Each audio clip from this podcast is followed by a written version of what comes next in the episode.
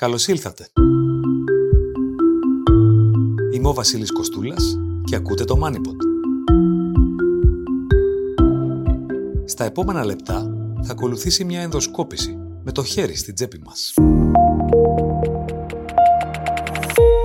Μικρά ποσά τα οποία αποταμιεύονται μακροπρόθεσμα ξεκινώντας από μια πολύ νεαρή ηλικία, όταν έρθει ο καιρός της σύνταξης μπορεί να έχουν γίνει ε, πολύ σημαντικά ποσά. Ο κύριος Μιχάλης Χαλιάσος είναι καθηγητής στο Πανεπιστήμιο Γκέτε της Φραγκφούρτης και αντιπρόεδρος στον κόμβο για τα δίκτυα του παγκόσμιου ελληνισμού. Τις προάλλες διοργάνωσε βραδιά εργασίας στην Αθήνα για τα οικονομικά των ελληνικών οικοκυριών. Εκ του αποτελέσματος, η πληροφορία που ανέκυψε από τη συζήτηση ήταν μια πρώτης τάξεω αφορμή για να το φιλοξενήσουμε στο Μάνιποντ. Χαίρετε κύριε Χαλιάσο. Γεια σας. Ένα στα δύο νοικοκυριά στην Ελλάδα δηλώνει ότι δεν θα μπορούσε να ανταπεξέλθει σε κάποια έκτακτη δαπάνη. Πιο συγκεκριμένα, δεν θα είχε πρόσβαση σε ποσό λιγότερο από 1000 ευρώ αν το χρειαζόταν απρόσμενα. Οι Έλληνες βρίσκονται μάλιστα στην κορυφή της Ευρώπης σε ό,τι αφορά το χρηματοοικονομικό τους άγχος. Τι έχει πάει στραβά; Κοιτάξτε, το πρώτο πράγμα που νομίζω έχει πάει στραβά είναι η, η πρόσφατη ιστορία. Ε, περάσαμε την ε, δημοσιονομική κρίση, μειώθηκαν ε, οι μισθοί, χάθηκαν, δημιουργήθηκε ανεργία, χάθηκαν δουλειές, αυξήθηκαν φόροι και έτσι έχει εξαφανιστεί ένα μεγαλύτερο μέρος του μαξιλαριού ρευστότητας που είχαν τα νοικοκυριά αυτό δημιουργεί πρόσθετο πρόβλημα γιατί νομίζω και άγχος, γιατί νομίζω μέσα από αυτές τις κρίσεις τα νοικοκυριά συνειδητοποίησαν ότι χρειάζονται να έχουν και μεγαλύτερη αποταμίευση, χρειάζεται να έχουν και μεγαλύτερα ποσά ε, στην άκρη. Οπότε ο συνδυασμός της μείωσης αυτών των ποσών και της αύξησης της επιθυμίας να έχουν δημιουργεί, δημιουργεί άγχος. Ένα πράγμα που νομίζω ότι αυτές οι στατιστικές δεν αντικατοπτρίζουν είναι ακριβώς η πρόσβαση στο οικογενειακό περιβάλλον. Διότι η ερώτηση που γίνεται είναι χίλια ευρώ.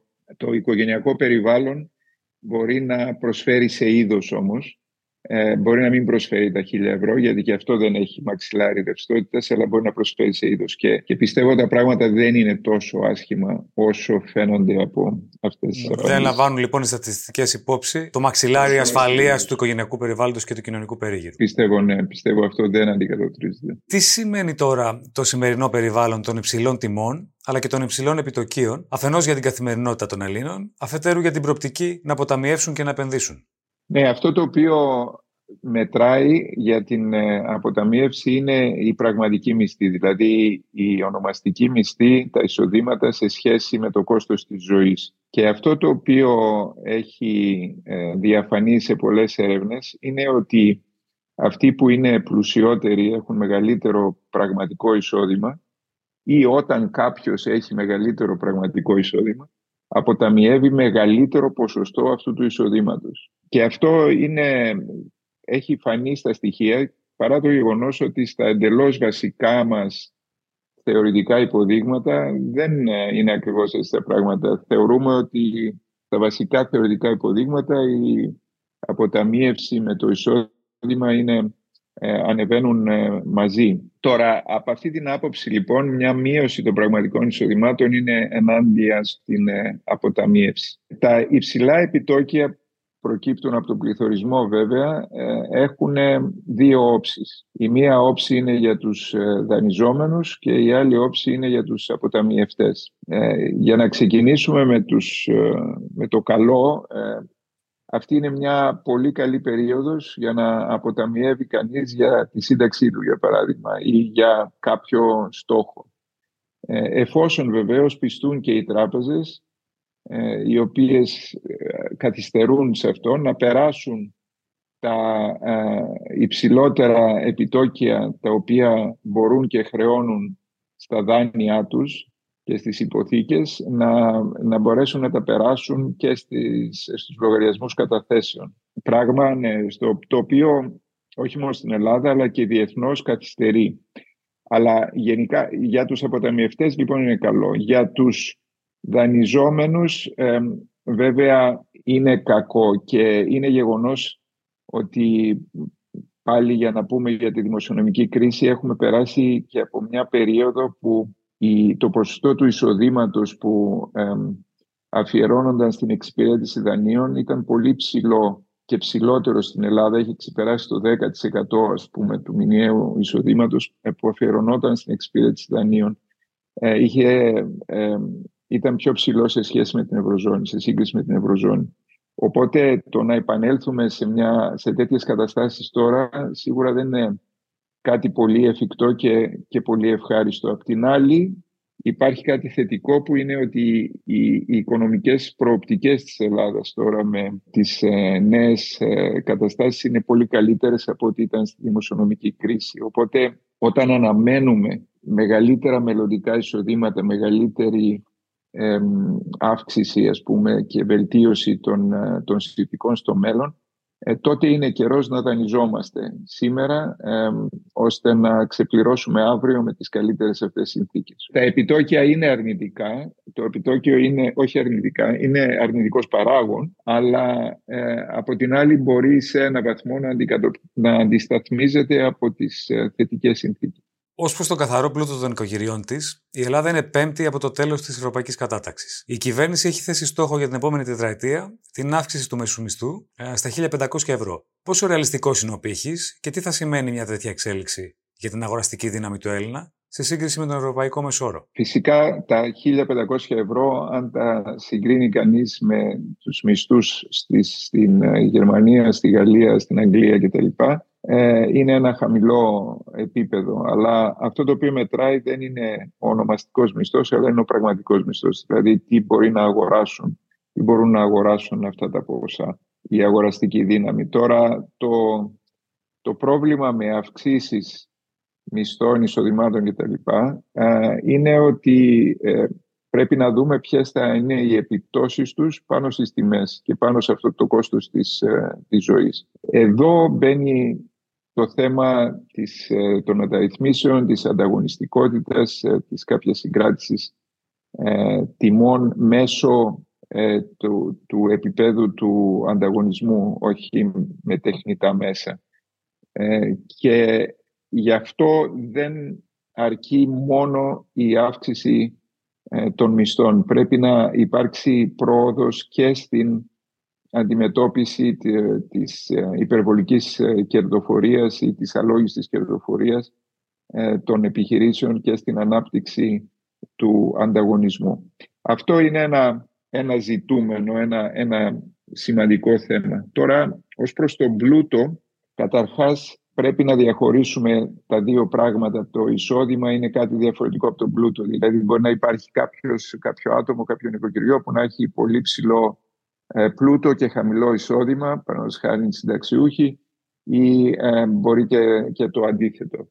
Τώρα αυτό που συμβαίνει με την, ε, με την, σε σύγκριση με την Ευρωπαϊκή Ένωση και τον πλούτο είναι ότι ο μέσος πλούτος είναι πραγματικά χαμηλός σε σύγκριση με τις υπόλοιπες χώρες, αλλά ο διάμεσος πλούτος, δηλαδή αυτός που είναι πόσο πλούτο έχει ένα νοικοκυριό που είναι στη μέση της κατανομής, έχει 50% πλουσιότερους από αυτό και 50% φτωχότερους από αυτό. Πόσο πλούσιο είναι ένα τέτοιο νοικοκυριό, αυτό δεν είμαστε τόσο χαμηλά. Και μάλιστα σε σύγκριση με μια χώρα σαν τη Γερμανία, για παράδειγμα, ε, όπου ο, πλούτος, ο διάμεσος πλούτος αυτός είναι, είναι χαμηλός, μπορεί να είμαστε και πολύ καλά. Πώς αξιολογούμε όμως αυτό, δηλαδή είναι ψηλός ο πλούτος, είναι χαμηλός ο πλούτος; Και εδώ είναι μια περίεργη έννοια που, την, που τη λέω και στους ε, Γερμανούς γιατί και εδώ δεν την πολύ καταλαβαίνουν. Είναι το ερώτημα του πόσο πλούσιος χρειάζεται να είναι κανείς. Δηλαδή σε μια χώρα όπως είναι η Ελλάδα και όπως είναι άλλες νότιες χώρες όπου οι συντάξεις μπορεί να είναι χαμηλές, όπου υπάρχει μεγάλη αβεβαιότητα για τις συντάξεις, αβεβαιότητα για το σύστημα υγείας, αβεβαιότητα για τα ωφέλη, τα κοινωνικά ωφέλη τα οποία ε, ε, υπόσχεται το κράτος, αν θα καταφέρει να τα δώσει ή δεν θα καταφέρει να τα δώσει για το επίπεδο των συντάξεων κτλ. Ε, χρειάζεται ένα νοικοκυριό να έχει ένα σημαντικό επίπεδο πλούτου ώστε να μπορεί να το χρησιμοποιήσει σε περίπτωση που το κράτος δεν ανταποκριθεί στις υποχρεώσεις του. Και από αυτή την, ε, από αυτή την άποψη, παρά το γεγονός ότι αυτό που σας λέω, ο διάμεσος πλούτος δεν είναι τόσο χαμηλός σε σύγκριση με, με κάποιες βόρειες χώρες, μπορεί η, η κατάταξή μας να, είναι, να πρέπει να είναι και να θεωρείται πιο χαμηλή, διότι δεν έχουμε αυτή την ε, βεβαιότητα ή τέλος πάντων την σχεδόν απόλυτη βεβαιότητα ότι το κράτος θα ανταποκριθεί στις μελλοντικές του υποχρεώσεις. Οπότε από, αυτή την άποψη μπορεί να υπάρχει πρόβλημα. Ναι. Στο μεταξύ, από τα στοιχεία προκύπτει ότι η ανισότητα πλούτου στην Ελλάδα είναι μικρότερη σε σύγκριση με την Ευρωζώνη. Πού οφείλεται αυτό κατά τη γνώμη σας; Αυτό το οποίο φαίνεται από τα στοιχεία είναι ότι η συγκέντρωση πλούτου στην ε, κορυφή της κατανομής, δηλαδή στο πλουσιότερο 5%, στο πλουσιότερο 10% των Ελλήνων, των ε, ε, νοικοκυριών στην Ελλάδα, είναι χαμηλότερη από τη συγκέντρωση πλούτου στην, ε, στα, στην, σε αντίστοιχες περιοχές της κατανομής ας πούμε στις άλλες ευρωπαϊκές χώρες, στις άλλες χώρες της Ευρωζώνης και σίγουρα σε χώρες ας πούμε όπως η Γερμανία που έχει, έχει μεγάλη, καλά να μην μιλήσουμε για το Λουξεμβούργο που έχουν τεράστια ανισότητα, σημαντική ανισότητα πλούτου. Πρέπει να πω ότι οι πάμπλουτοι, δηλαδή κάποιος σαν τον Bill Gates, για να σας πω, εντάξει μιλάμε για αυτό είναι στην Αμερική βέβαια, δεν περιλαμβάνεται σε αυτά τα στοιχεία. Δηλαδή οι, οι, οι παντελώς πάμπλουτοι δεν ε, συμμετέχουν σε αυτές τις έρευνες ακριβώς γιατί είναι αρκετά μοναδικές περιπτώσεις και θα μπορούσε κανείς βλέποντας τα, τις απαντήσεις τους να, να καταλάβει ποιος είναι, ποιοι είναι αυτοί. Αλλά παρόλα αυτά η συγκέντρωση στην κορυφή είναι ε, μικρότερη. Το δεύτερο στοιχείο είναι ότι εδώ στην Ελλάδα έχουμε επικεντρωθεί πολύ στην ακίνητη περιουσία και ε, υπάρχει μεγάλη ε, ακίνητη περιουσία που περνάει από γενιά σε γενιά μέσα από κληρονομιές.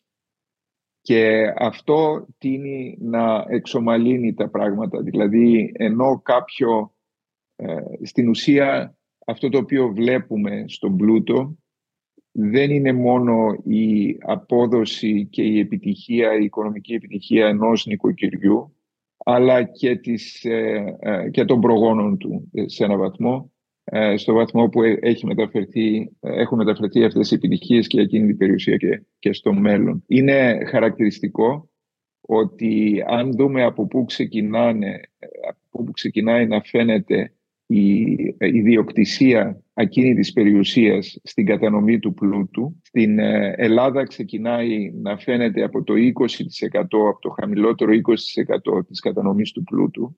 Δηλαδή αυτά τα νοικοκυριά ήδη έχουν κάποια περιουσία, μπορεί να μην είναι σπίτι, μπορεί να είναι ένα οικόπεδο κάτι, μια ακίνητη περιουσία. Ενώ στη Γερμανία δεν υπάρχει τίποτα σχεδόν στο, στο κάτω 50% ε, της κατανομής. Λοιπόν, αυτό πιστεύω επίσης, επίσης ε, μετράει και νομίζω το, το τρίτο που μετράει είναι ότι ε, οι Έλληνες ε, όλα τα χρόνια και σίγουρα πιο πρόσφατα αλλά, αλλά και παλιότερα είχαν να αντιμετωπίσουν σημαντική αβεβαιότητα για το μέλλον και αυτή η αβεβαιότητα τους έκανε να αποταμιεύουν περισσότερο. Δηλαδή είναι, υπάρχει κάποια διαφορά στο να αισθάνεται κάποιος ότι ίσως το κράτος, ε, ίσως άλλοι παράγοντες θα καταφέρουν να, τον, να το στηρίξουν στο μέλλον ε, και να αισθάνεται κάποιος αβεβαιότητα για, και για το μέλλον της χώρας και πού θα πάει και αν θα χρεοκοπήσει και αν θα κάνει.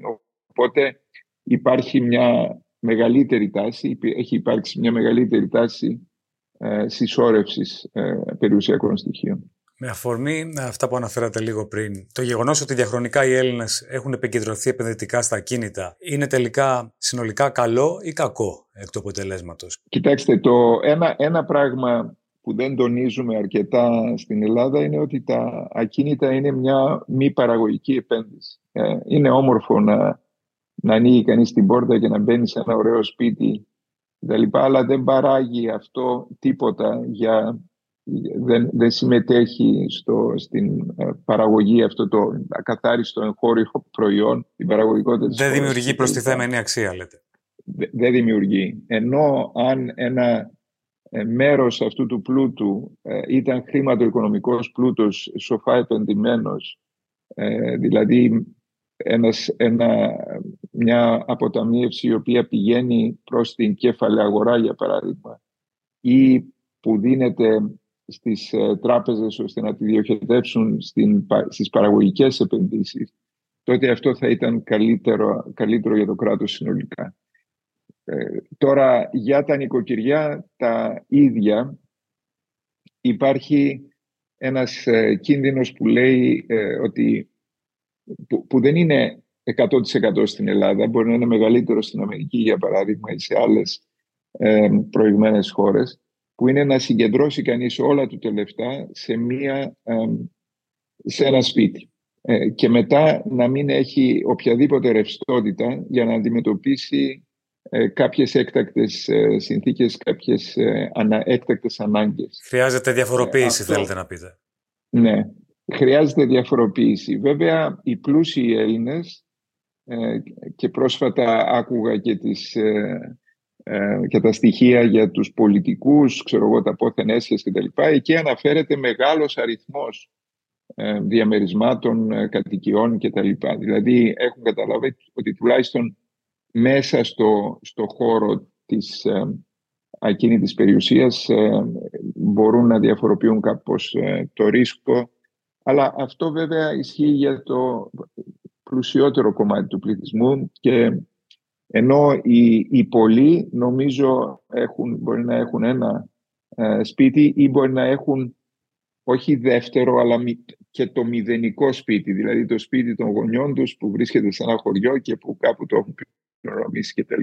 Οπότε αυτό το πρόβλημα ότι μπορεί οι τιμές να μην εξελιχθούν καλά ε, στο συγκεκριμένο κομμάτι της περιουσίας αυτής που είναι ένα μεγάλο κομμάτι της συνολικής περιουσίας δημιουργεί, δημιουργεί πρόβλημα.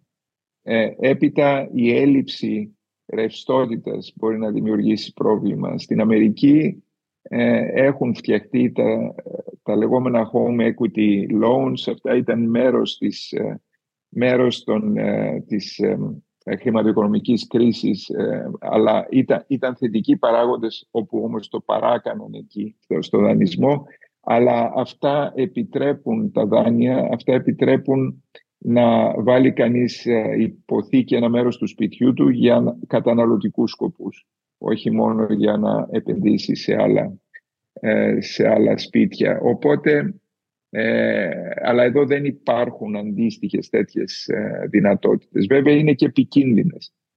Το πρόβλημα τέλος με την επικέντρωση πάνω σε, στην ακίνητη περιουσία, το πρόβλημα που θα δημιουργούσαν κάποιο τέτοιου είδους προϊόντα, είναι το να υπερδανιστεί κανείς για να μπορέσει να ε, αποκτήσει αυτή την, ε, την ακίνητη περιουσία ή για καταναλωτικούς σκοπούς και γι' αυτό είδαμε και τόσα ε, μη ε, εξυπηρετούμενα δάνεια.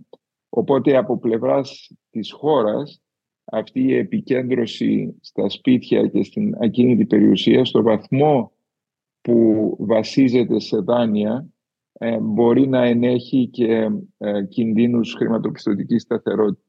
Θα πει κάποιος ε, που μας ακούει, είναι ρεαλιστικό να ζητάμε από τα ελληνικά νοικοκυριά να αποταμιεύσουν για το μέλλον, όταν σε πολλές περιπτώσεις ο μήνας βγαίνει με το ζόρι; Τι λέτε; Κοιτάξτε, έχει αυτό που ε, σίγουρα δεν μπορεί να αναμείνει κανείς ε, είναι ότι τα νοικοκυριά που ε, και στη διεθνή βιβλιογραφία αναφέρονται ως hand to mouth, δηλαδή νοικοκυριά που ό,τι παίρνουν στο χέρι τους, το βάζουν στο στόμα τους δεν, δεν, και το ξοδεύουν, ε, δεν έχουν τη δυνατότητα να αποταμιεύσουν.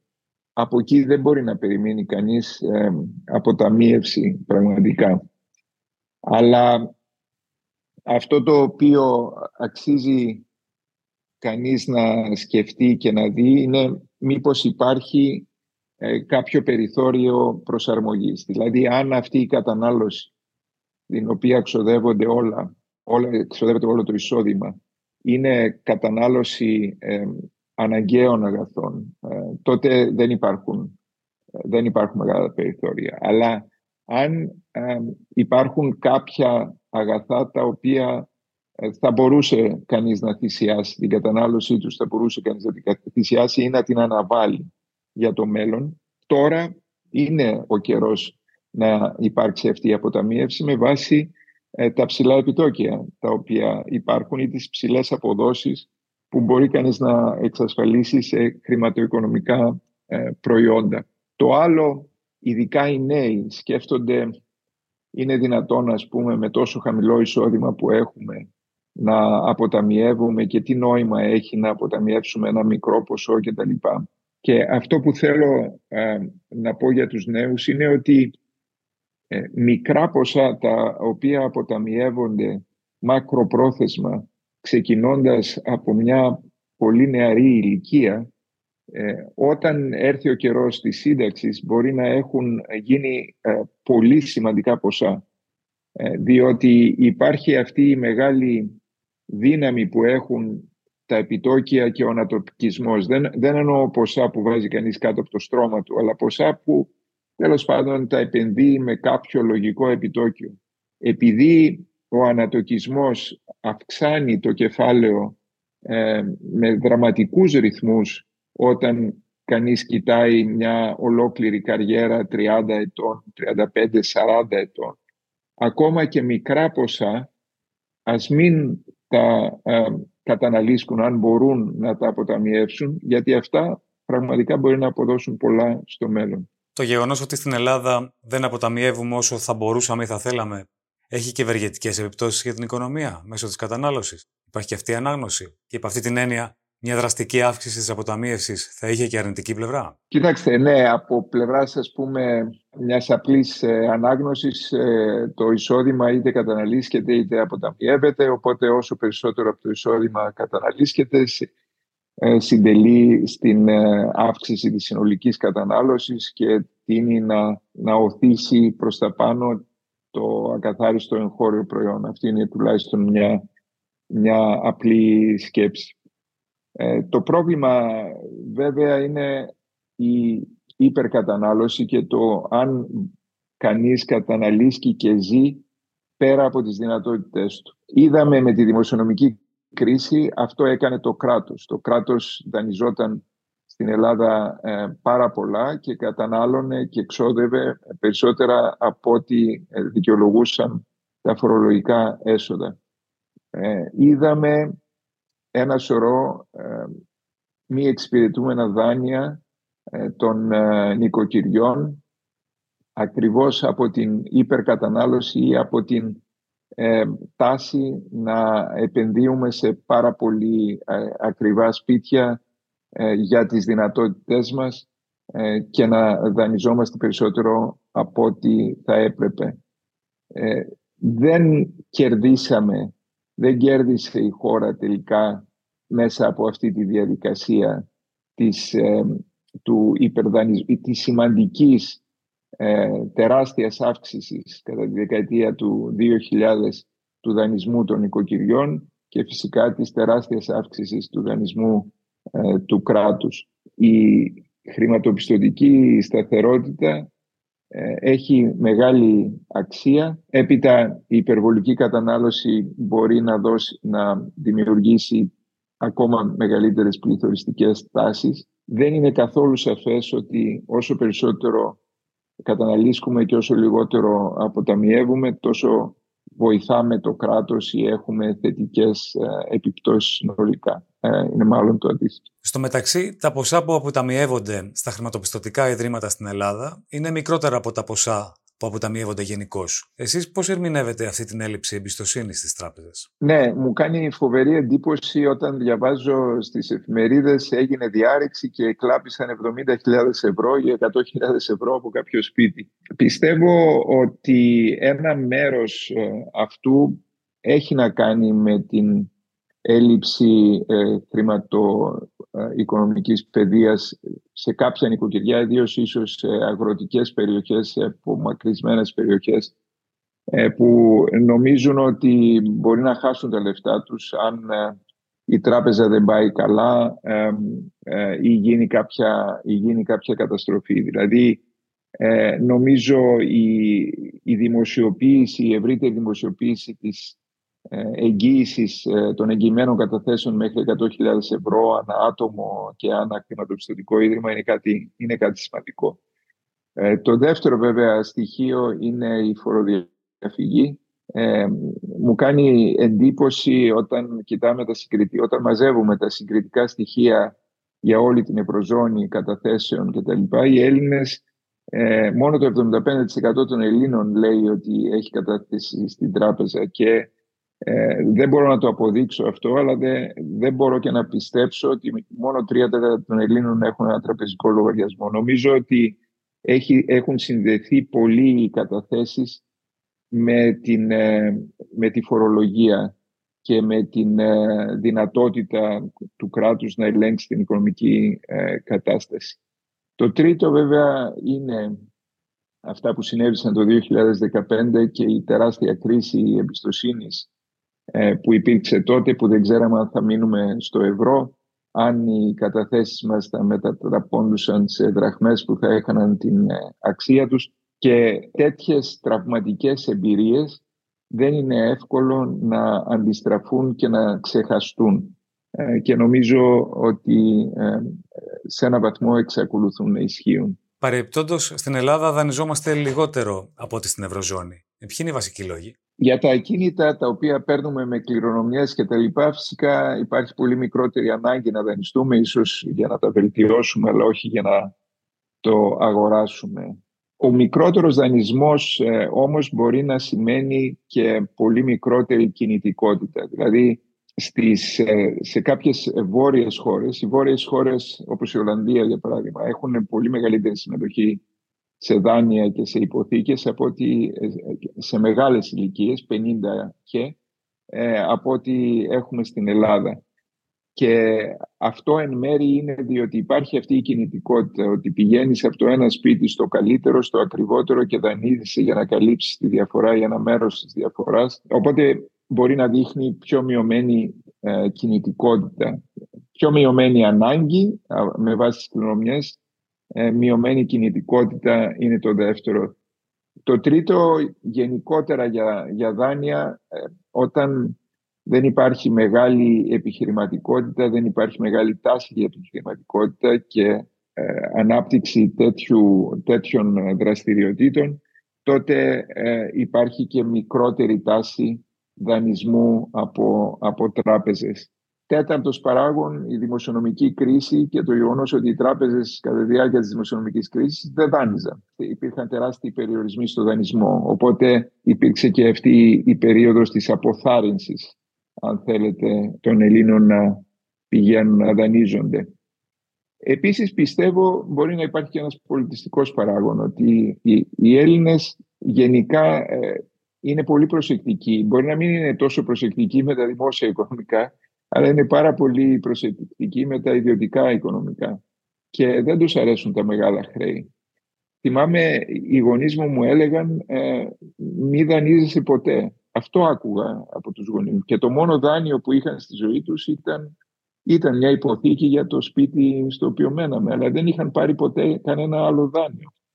Οπότε μπορεί να υπάρχει και ένας πολιτιστικός παράγων ε, προς αυτό. Τα μίντια στην Ελλάδα πώς μπορούν να βοηθήσουν στην ενίσχυση του χρηματοοικονομικού εγγραμματισμού; Έχουν ενδεχομένως ευθύνη και για ένα μέρος του προβλήματος; Δεν είναι θέμα να αποδώσουμε ευθύνες, αλλά ίσως να σκεφτούμε περισσότερο θετικά για το μέλλον. Θα σας πω ένα παράδειγμα. Την ε, δεκαετία του 80 η συμμετοχή νοικοκυριών στην, ε, στο χρηματιστήριο στην, στο Ηνωμένο Βασίλειο ήταν της τάξης του 8%. Δηλαδή γύρω στα 8% των νοικοκυριών είχαν οποιαδήποτε μετοχή στο χρηματιστήριο. Μετά εκλέχθηκε στο τέλος της δεκαετίας ε, του 70 είχε εκλεγεί η Θάτσερ. Η Θάτσερ λοιπόν για τους δικούς της ε, λόγους ήθελε να ε, ιδιωτικοποίησε τα, τις δημόσιες, κάποιες δημόσιες υπηρεσίες και ήθελε να αγοράσουν τα νοικοκυριά τις μετοχές αυτών των ε, ιδιωτικοποιημένων δημόσιων ε, εταιριών, πρώην δημόσιων εταιριών και έφερε από την Αμερική οικονομολόγους, τους έβαλε στην τηλεόραση, γιατί τότε βέβαια δεν υπήρχε αυτή η ποικιλία που υπάρχει σήμερα, των μέσων που υπάρχει σήμερα. Τους έβαλε στην τηλεόραση και ε, σε επανειλημμένες ε, συνεντεύξεις σε καμπάνιες, εκστρατείες ε, διαφωτισμού του κοινού ε, μίλησαν για τα θετικά της ε, αποταμίευσης σε μετοχές. Το αποτέλεσμα ήταν ότι από το 8% των νοικοκυριών έφτασε η Αγγλία στην επόμενη δεκαετία στο, κοντά στο 20% η συμμετοχή στο χρηματιστήριο. Αυτό μας δίνει έτσι ένα μέτρο του τι μεγάλη ε, επίδραση μπορούν να έχουν ε, τα μέσα ε, μαζικής επικοινωνίας και ενημέρωσης στον διαφωτισμό του κόσμου και στην αλλαγή ας πούμε κάποιων, κάποια συμπεριφορά. Πιστεύω ότι συνεντεύξεις και συζητήσεις που αναδεικνύουν τον ρόλο της αποταμίευσης αλλά και του σοφού δανεισμού ε, για, για καλούς σκοπούς θα βοηθήσουν πολύ. Αυτά μπορεί να είναι βαρετά για τους νέους, οπότε ε, χρειάζονται σποτάκια, χρειάζονται, χρειάζεται να βλέπεις ε, ένα άτομο της ηλικίας σου με κάποια σκουλαρίκια, κάποια πορτοκαλί μαλλιά, δεν ξέρω εγώ τι, να σου λέει ότι είναι χρήσιμο να αποταμιεύει. Χρειάζεται πιο αποτελεσματική επικοινωνία. Χρειάζεται, χρειάζεται αποτελεσματική επικοινωνία. Ε, μπορεί να είναι πληροφοριακό υλικό ε, διαφόρων ειδών και ένα λιγότερο προφανές πράγμα είναι τα παιχνίδια. Μπορεί να μεταφέρει κανείς ε, πάρα πολλές ε, οικονομικές αρχές αλλά και να, να υποδείξει συμπεριφορά και να δώσει παραδείγματα συμπεριφοράς μέσα από το παιχνίδι. Δεν εννοώ τον τζόγο, αλλά εννοώ, ε, εννοώ παιχνίδια που πραγματικά να είναι πηγή χαράς ας πούμε, αλλά και ταυτόχρονα ενημέρωσης και εξοικείωσης περισσότερο με την ε, κατανάλωση, την αποταμίευση, των δανεισμών. Αθελά σας και εμέσως προλάβατε την τελευταία μου ερώτηση. Ενώ συζητάμε όλα αυτά, οι Έλληνες ξοδεύουν 30 δισεκατομμύρια ευρώ το χρόνο στα τυχερά παιχνίδια, κοινώς στον τζόγο. Είναι λόγος να απογοητευόμαστε ή να ελπίζουμε; Κοιτάξτε, νομίζω αυτοί που ξοδεύουν λεφτά στον τζόγο πρέπει να ενημερωθούν για το ποιες είναι οι πιθανότητες, οι αντικειμενικές πιθανότητες να βγάλουν χρήματα. Τα νούμερα αυτά είναι τραγικά. Εδώ είναι τώρα το μισογεμάτο και μισοάδιο μπουκάλι. Θα μπορούσαμε να πούμε αυτά τα λεφτά είναι χαμένα γιατί αυτά τα άτομα είναι αθεράπευτα και δεν ξέρω εγώ τι. Ε, εγώ θέλω να το, να το πω μισογεμάτο το μπουκάλι και να πω ότι υπάρχουν 30 δισεκατομμύρια ευρώ τα οποία μπορούν να διοχετευτούν την ε, κέφαλαια αγορά, μπορούν να διοχετευτούν σε ε, επενδύσεις τελικά παραγωγικές ε, που μπορούν να βοηθήσουν τη χώρα και να δώσουν σημαντικές αποδόσεις και στους, ε, στους επενδυτές τους σε αυτά τα, σε αυτά τα νοικοκυριά. Ε, σίγουρα ένα μέρος του προβλήματος βέβαια του τζόγου είναι και ψυχολογικό. Θα πρέπει να υπάρχει ψυχολογική στήριξη ε, στα άτομα που δεν μπορούν να ξεφύγουν από αυτό. Αλλά νομίζω ότι ένα πολύ μεγαλύτερο μέρος έχει να κάνει με την ενημέρωση και για τα αρνητικά του τζόγου, τις πολύ μικρές πιθανότητες και για τις δυνατότητες που υπάρχουν, τις θετικές δυνατότητες που υπάρχουν με άλλες ε, μορφές αποταμίευση. Με την ευκαιρία, τις τελευταίες μέρες γίνεται μια μεγάλη συζήτηση στην Ελλάδα για το μέτρο της κυβέρνησης να επιβάλλει τεκμαρτό εισόδημα στους ελεύθερους επαγγελματίες. Πώς αξιολογείται αυτό το μέτρο και τι παραδείγματα ενδεχομένως μπορούμε να αντλήσουμε από την περίπτωση της Γερμανίας; Πώς καταπολεμάει η Γερμανία τη φοροδιαφυγή στους ελεύθερους επαγγελματίες; Πιστεύω ότι είναι ένα μέτρο ανάγκης. Ε, δεν είναι αναγκαστικά το ιδανικό. Θα σας πω τι γίνεται ακριβώς στη Γερμανία ε, και αυτό που γίνεται στη Γερμανία είναι ότι οι ελεύθεροι επαγγελματίες δεν πληρώνονται μετρητά όταν ασκούν τα καθήκοντά τους. Δηλαδή, εγώ δεν έχω πληρώσει ποτέ γιατρό, αλλά και κανένας άλλος από αυτούς που ξέρω ε, γιατρό, ιατρικές υπηρεσίες ε, με μετρητά απευθείας ή ακόμα και όταν έρχεται κάποιος ε, υδραυλικός στο σπίτι ή κάποιος ηλεκτρολόγος κτλ. Αυτό το οποίο γίνεται είναι ότι φεύγουν μετά ή φεύγουμε ανάλογα, ε, μετά έρχεται ένας λογαριασμός στο σπίτι μετά από κάποιες μέρες και υπάρχει μια προθεσμία να πληρωθεί αυτός ο λογαριασμός είτε στο στον ε, τραπεζικό λογαριασμό του επαγγελματία είτε συνηθέστερα σε, σε λογαριασμό μιας ε, εταιρείας διαχείρισης ε, τέτοιων λογαριασμών. Μετά όταν έρχεται ο καιρός να κάνουμε τη φορολογική δήλωση. Και αυτό, αυτό μου έκανε εντύπωση.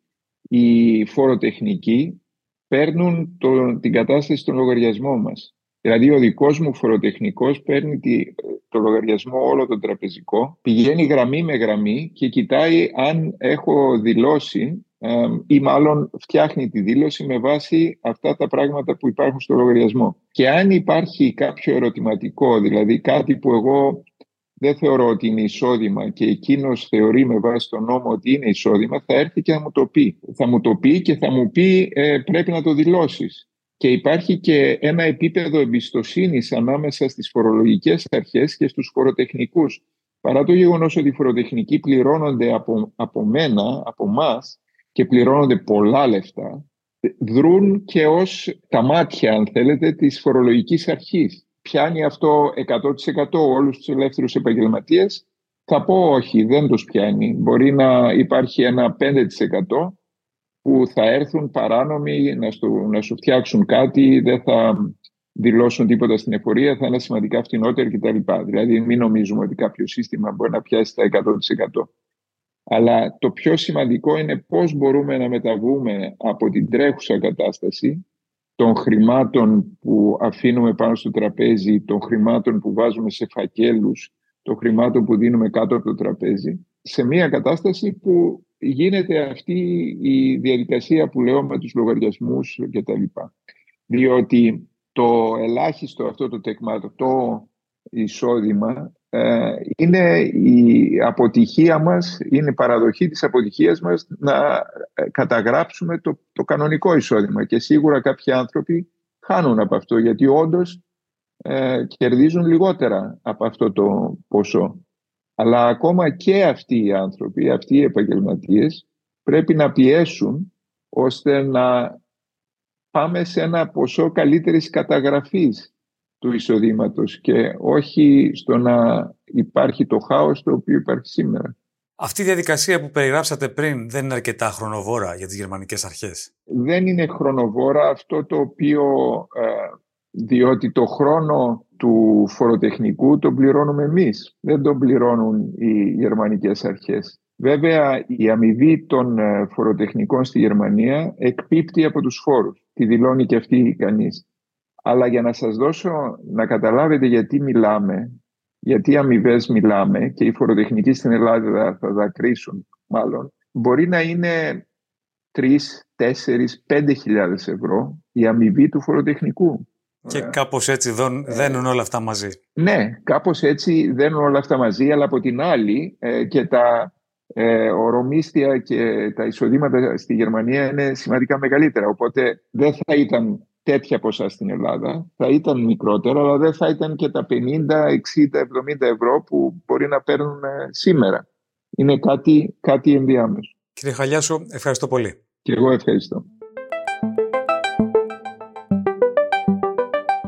Χαμηλή αποταμίευση και υψηλό επίπεδο χρηματοοικονομικού στρες. Αλλεργία στα δάνεια και τις τράπεζες. Έφεση στα ακίνητα και τον τζόγο. Μετρητά κάτω από τα παπλώματα. Τα ελληνικά νοικοκυριά έχουν περάσει χίλια μύρια κύματα. Για κάποια έφτεξαν, για άλλα όχι. Επιχειρούν τώρα να ανεβούν κατηγορία σε ένα περιβάλλον γεωπολιτικής αβεβαιότητας και μακροοικονομικής επικινδυνότητας. Η σύγκληση με την Ευρώπη είναι ακόμη ο στόχος, σε μια χώρα που δυσκολεύεται να αλλάξει.